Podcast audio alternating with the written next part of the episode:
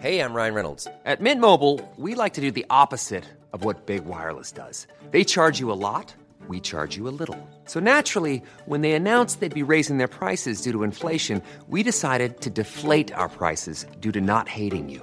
That's right. We're cutting the price of Mint Unlimited from $30 a month to just $15 a month. Give it a try at mintmobile.com slash switch. $45 upfront for three months plus taxes and fees. Promo rate for new customers for limited time. Unlimited more than 40 gigabytes per month. Slows. Full terms at mintmobile.com.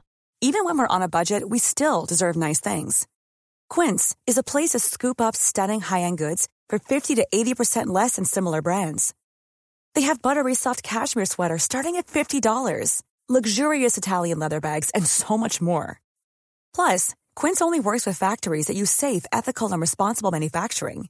Get the high-end goods you'll love without the high price tag with Quince. Go to quince.com slash style for free shipping and 365-day returns.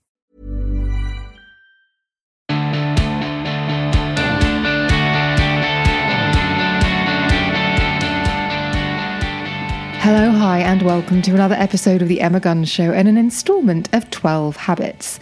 12 Habits is a year long project where together we will strive to make or break habits each month. We all know there are habits and lifestyle choices that are good for us, yet trying to incorporate them into daily life can be so much of a challenge that they can quickly fall by the wayside.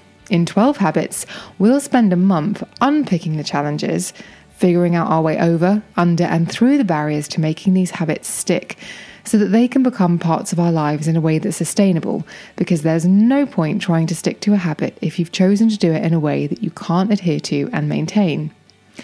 And all you have to do for your third habit, because it is March, so we're in our third habit, all you have to do is do something every day that makes you happy. That's it. That's all. I'll say it again. Do something every day that makes you happy. And this is the final installment of this third habit. We are at the end of our happiness month. And I think the approach for this habit was to not look for the science, we're not looking for the data. It's just about taking a note, keeping a note of what you did every day, how long it took if that's relevant, and how it made you feel. And last week we dug into happiness a little bit, but trying to figure out by trying to figure out what happiness really means. And if you don't know how happiness should feel, then you might miss it, right? It makes sense. If you don't know what it looks like, you're going to miss it. If you don't know what it feels like, you're going to miss it. And the good news is, what we learned is that happiness is different for everyone. There are no hard and fast rules, and no one's version of happiness is better than anyone else's. And that's why you may have noticed I said take a note of how long it took if that's relevant, because I think sometimes, and what I've learned from doing this habit, from your excellent messages, from you, my most excellent listeners, is that so many of us put our happiness on the back burner. So many of us will assume we haven't got time for the thing that will make us happy because we've got the duty or the things that we've got to do.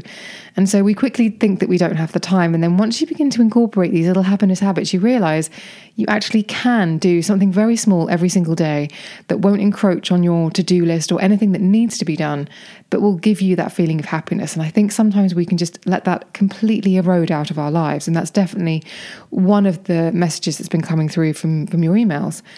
So, we discussed how in social science and psychology, the term subjective well being is used instead of happiness as a better descriptor for really covering off what happiness is. And I don't know about you, but it makes me feel so much better and means I'm no longer questioning my feelings of happiness because I know that I can't really be wrong.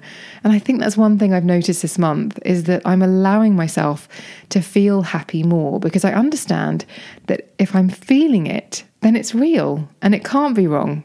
So, case in point, this last week, it's been hectic and it started off really badly. I stood someone up, and obviously, I was and still am mortified. And then I turned up for an appointment 48 hours early, and that was just on Monday. so, the week got off to a really terrible start. And I have to say, it was a it's a good thing that it happened like that because it's made me made some changes because I have never screwed up that badly. But this week could have, from Monday, because of two gargantuan mistakes, it could have ended up in a tailspin. But I thought, no, no, no, I'm going to gather myself. So I got organized. I pushed my panic to the side rather than letting that make decisions for me. Took a deep breath, sent the emails apologizing, made the calls apologizing, figured out what I needed to do, put it right, and just kind of thought, right, I'm not going to let this outside of Monday. Tuesday is going to be amazing. And by the end of the week, even though it had felt like a really busy one and quite intense too, and it had really nearly come apart at the seams a few times, I felt a real sense of relief when I shut down my computer on Friday night. I had royally messed up. I have never stood anyone up like that before or turned up on the wrong day. I've never done those things. But I had done my best to put it right and given everything else on my to do list my best too. Yes, I've made some mistakes, but I can only give my best. And I think I actually found a moment of happiness, joy even, in realizing that perfect wasn't the goal, but doing the best I can is. And to that point, I realized that the best I'm doing at the moment isn't good enough. So I need to ask for some help in certain places.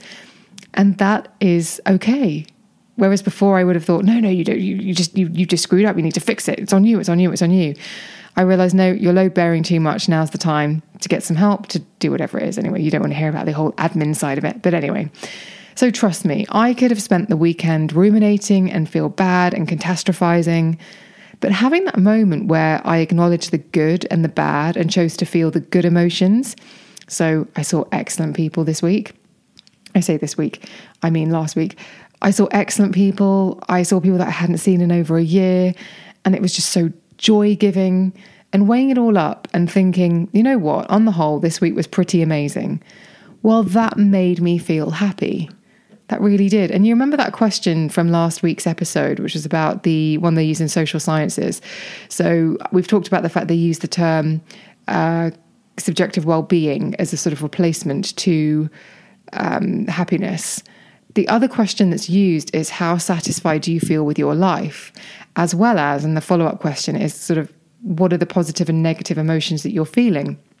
And it's basically the weighing weighing up those positive and negative emotions. And if they're more positive, then you generally tend to be happier, as it were, or um, uh, more um, subjectively. Well, your subjective well being is uh, better, I suppose. And so it was making that choice. It was this happiness habit has actually really helped me, and I hope it's helped you, listeners, in the same way. Is it really allowed me to almost take an inventory of all the different feelings and realize that yes, there were some bad ones, but when it came down to it, the positive ones were there too, and I allowed them to take over. So as we come to the end of this particular habit, that's what I want to focus on on letting the happiness in. So, when I first announced that we were doing this habit, the tone of the emails and the messages that I was getting from you, my most excellent listeners, was I wasn't really sure what to do because I don't really know what makes me happy.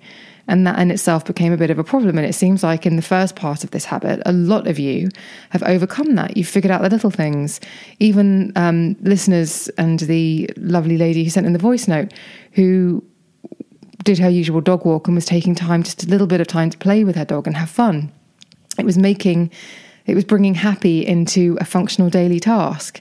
And then what we did in the middle episodes is we defined happiness, what it should feel like, the different types, how you could measure it, if you can measure it, and what have you.